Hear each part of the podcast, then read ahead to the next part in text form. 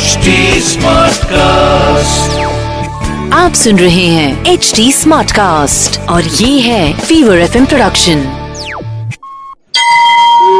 તમે સાંભળી રહ્યા છો વ્રત કથાઓ આરજે નિશિતા સાથે વટ સાવિત્રી વ્રત આ વ્રત જેઠ સુદ તેરસથી કરવામાં આવે છે અને પૂનમને દિવસે પૂરું થાય છે પ્રથમ બે દિવસના ઉપવાસ ફળ આહાર કરીને કરવામાં આવે છે અને ત્રીજો ઉપવાસ નકોરડો કરવામાં આવે છે. અબીલ ગુલાલ, કંકુ, ચોખા અને ફૂલોથી વડનું પૂજન કરવું અને વડને પાણી પાવું તથા કાચા સૂતરના આંતણા વીંટીને એની પ્રદક્ષિણા કરવી. આ વ્રત પતિના આયુષ્ય માટે કરવામાં આવે છે. શરૂ કરીએ વટ સાવિત્રી વ્રતની વાર્તા. ઘણા વર્ષો પહેલા આપણા દેશમાં અશ્વપતિ નામનો એક રાજા થઈ ગયો. તેની રાણીનું નામ મંગળા રાજા રાણી ખૂબ જ ઉદાર, દયાળુ અને પરોપકારી હતા. તેમના રાજ્યની પ્રજા સર્વ વાતે સુખી હતી. રાજાના દરબારમાં દરેકને સરખો ન્યાય મળતો. રાજા પોતાની પ્રજાને પિતા સમાન પ્રેમ કરતો હતો.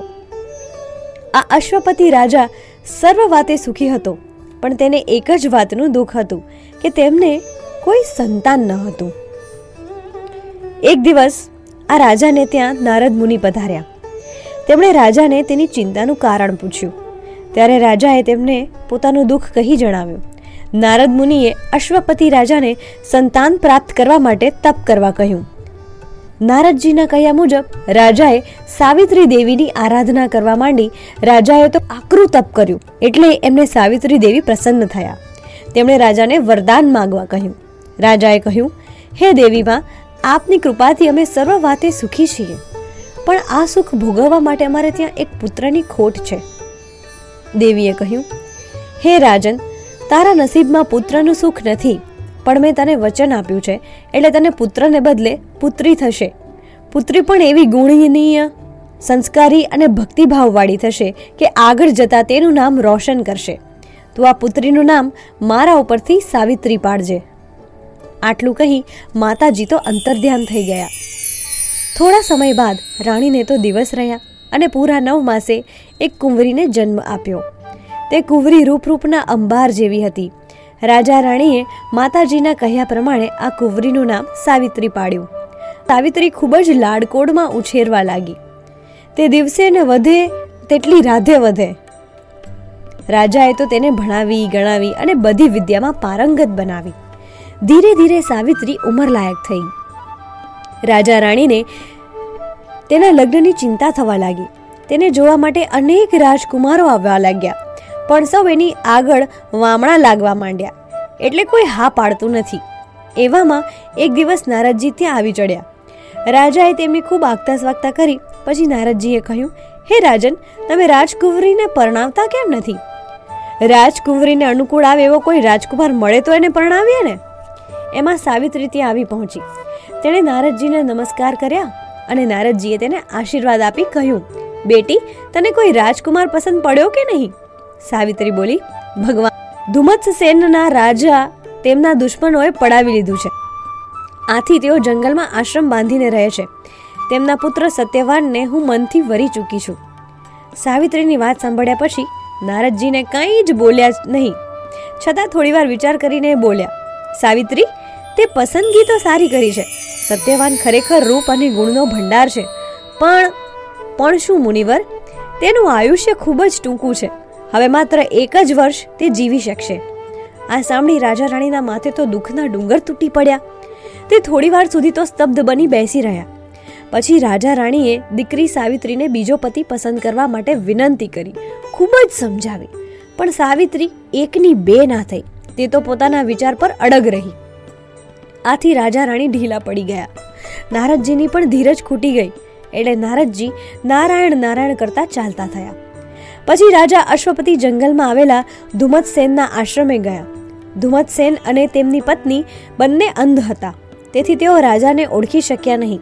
તેથી રાજા ધુમતસેન પાસે ગયા અને બોલ્યા, હે રાજા, મારું નામ અશ્વપતિ છે. હું આ રાજ્યનો રાજા છું. હું મારી પુત્રી સાવિત્રીનું માગું આપના પુત્ર સત્યવાન સાથે કરવા માંગુ છું. આ સાંભળી અંધરાજા ધુમતસેનને તો ભારે નવાઈ લાગી. તે બોલ્યા, હે રાજન, આપ તો જાણો છો કે હું વૃદ્ધ અને અંધ છું. વળી હું રાજ્ય વગરનો રાજા છું. હું મારી પત્ની અને પુત્ર સત્યવાન અમે ત્રણેય આ જંગલમાં આશ્રમ બાંધીને રહીએ છીએ. અત્યારે અમારી પાસે કોઈ માલ મિલકત નથી. મારો પુત્ર સત્યવાન જંગલમાંથી લાકડા કાપી લાવે અને તેને વેચીને અમારું ગુજરાન ચલાવીએ છીએ. જ્યારે આપણી દીકરી તો એક રાજકુમારી છે. તે નાનપણથી જ રાજમહેલમાં મોટી થઈ છે. તેણે કદી આવા દુઃખો વેઠ્યા નહીં હોય. એ હાથે કરીને આવા જંગલના દુઃખો વેઠવા શા માટે તૈયાર થઈ છે? મહારાજ, સાવિત્રી પોતે જ તમારા પુત્રને પરણવા તૈયાર થઈ છે. તો પછી આપણે શું વાંધો છે? ના, મને તો કોઈ વાંધો નથી. પણ હજી સાવિત્રી નાદાન છે. તે પોતાના ભવિષ્યનું લાંબુ વિચારી શકતી નથી. માટે જ આપણે તેને સમજાવવી જોઈએ.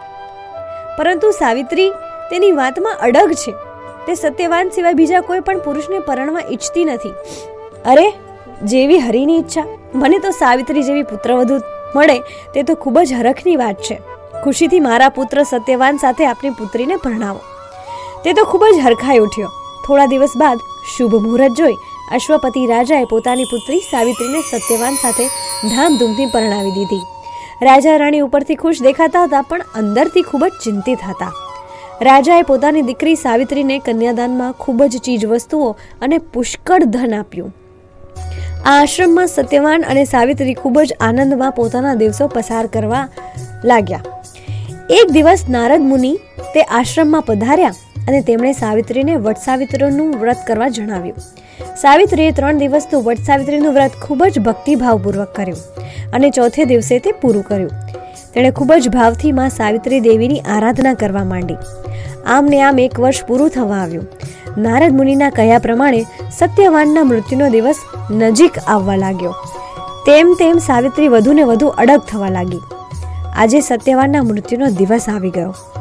એ દિવસે સાવિત્રીએ સાવિત્રી દેવીનું ધ્યાન ધર્યું. સવારના પહોરમાં જ સત્યવાન લાકડા કાપવા જંગલમાં જવાની તૈયારી કરવા લાગ્યો અને સાવિત્રીની ઈચ્છા હતી કે આજે આખો દિવસ પોતાના સ્વામી સાથે રહ્યો. તેથી તેણે સત્યવાન સાથે જંગલમાં જવાની ઈચ્છા વ્યક્ત કરી. સત્યવાન પોતાની સાથે સાવિત્રીને પણ જંગલમાં લઈ ગયો. સત્યવાન અને સાવિત્રી બંને વાતો કરતા કરતા જંગલમાં એક સૂકા ઝાડના ઠૂંઠા પાસે ઊભા રહ્યા. સત્યવાને તે ઝાડ ઉપર કુહાડીનો ઘા મારવા ગયો કે અચાનક તેના પેટમાં ભારે દુખાવો ઉપડ્યો. તે જમીન પર ઢળી પડ્યો અને બેભાન થઈ ગયો. સાવિત્રી પોતાના સ્વામીનું માથું ખોળામાં લઈ કપાળે હાથ ફેરવવા લાગી. એટલામાં તો એક ભયંકર કાળા રંગવાળો તેજસ્વી અને વિશાળ આકૃતિવાળો પુરુષ આવીને ઊભો રહ્યો. સાવિત્રી તેને જોઈ સેજ પણ ગળી ગઈ. ઉલટાનું સાવિત્રીએ તેને પૂછ્યું, તમે કોણ છો? અને અહીં કેમ ઊભા છો? હું યમરાજ છું. તારા પતિનો જીવ લેવા આવ્યો છું. સાવિત્રી બોલી, સાંભળ્યું છે કે મૃત્યુ લોકના માનવીનો જીવ લેવા માટે તો આપના દૂતો આવે છે? પછી આપ જાતે કેમ આવ્યા? યમરાજ બોલ્યા, સત્યવાન સાચો અને સદાચારી પુરુષ છે, એટલે એના જીવને લઈ જવો મારા દૂતનું કામ નથી. આવા પવિત્ર પુરુષોને લેવા હું પોતે જ આવું છું. આમ કહી યમરાજાએ સત્યવાનના પ્રાણ હરી લીધા અને ચાલવા લાગ્યા. સાવિત્રી પોતાના પતિના મૃતદેહને ઝાડ નીચે મૂકી દુઃખી હૃદયે વિલાપ કરતી કરતી યમરાજાની પાછળ પાછળ જવા લાગી. સાવિત્રીને પાછળ આવતી જોઈ યમરાજા બોલ્યા, હે બેટી, હવે પાછળ આવવું નકામું છે. કારણ અહીં માનવીની હદ પૂરી થાય છે. તું પાછી જા. વિધિના લેખ મિથ્યા થતા નથી. માટે હવે તારે શોક કરવો નકામો છે. યમરાજા, મારી શ્રદ્ધાને સંકલ્પ બંને અડગ છે. હું મારા પતિ સાથે જ રહીશ. સાત જન્મ સાથે ચાલનારને મિત્રનો અધિકાર મળે છે. હું તો આપની સાથે ઘણા ડગલા ચાલી છું. એટલે આપ મારા મિત્ર બન્યા છો. મારો પતિવ્રતા ધર્મ પાળતા આપ મને કઈ રીતે રોકી શકો? આ સાંભળી યમરાજા પ્રસન્ન થયા. તેઓ બોલ્યા, બેટી, તારા મધુર અને સત્ય વચનોથી હું પ્રસન્ન થયો છું. તારા પતિના જીવન સિવાય ગમે તે વરદાન માંગવું હોય તે માંગ. મારા સસરાનો અંધાપો દૂર થાય અને તેમને સૂર્ય જેવી તેજસ્વી આંખો આપો. તથાસ્તુ. પણ હવે પાછી વળ. હે યમરાજ હવે મારા માટે પાછું ફરવું અશક્ય છે. જ્યાં મારા પતિ, ત્યાં હું. એ જ નારીનો સાચો ધર્મ છે. વળી સત્પુરુષોનો સત્સંગ કદી નકામો જતો નથી. તો પછી શું તમારો સત્સંગ નકામો જશે? યમરાજા પ્રસન્ન થઈ બોલ્યા, બેટી, તે મને ધર્મ વિશે સાચી સમજ આપી છે. તારી ચાલાકીથી હું ખુશ થયો છું. તું તારા પતિના પ્રાણ સિવાય ગમે તે માગવું હોય તે માંગ. હે યમરાજા મારા સસરાનું છીનવાઈ ગયેલું રાજ્ય પાછું અપાવો અને મારા સ્વામી આપના ધર્મને લીધે મારો ત્યાગ ન કરે એવું વરદાન આપો. તથાસ્તુ.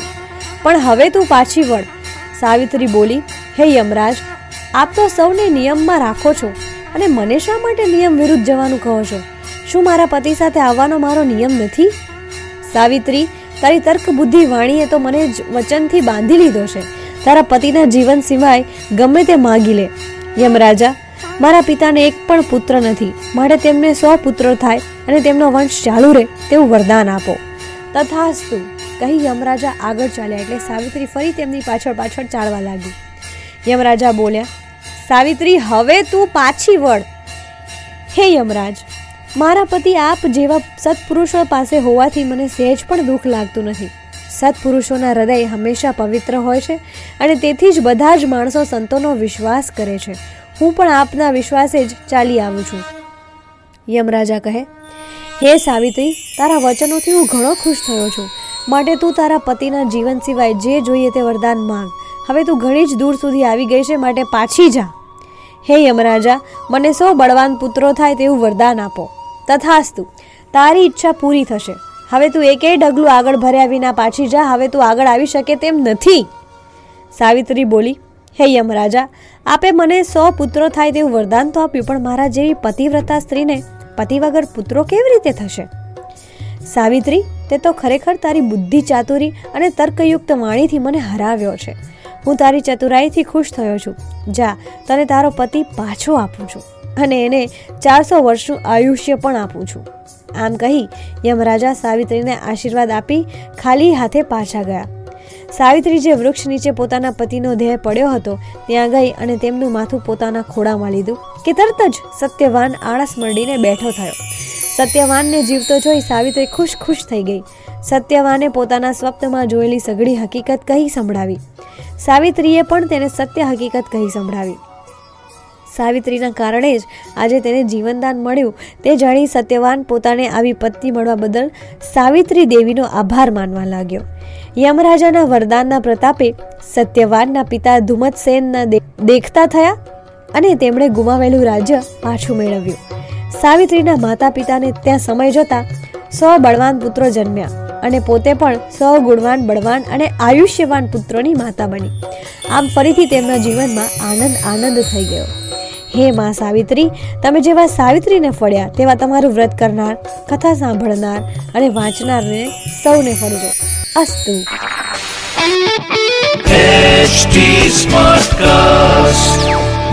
आप सुन रहे हैं एच डी स्मार्ट कास्ट और ये है फीवर एफ़ प्रोडक्शन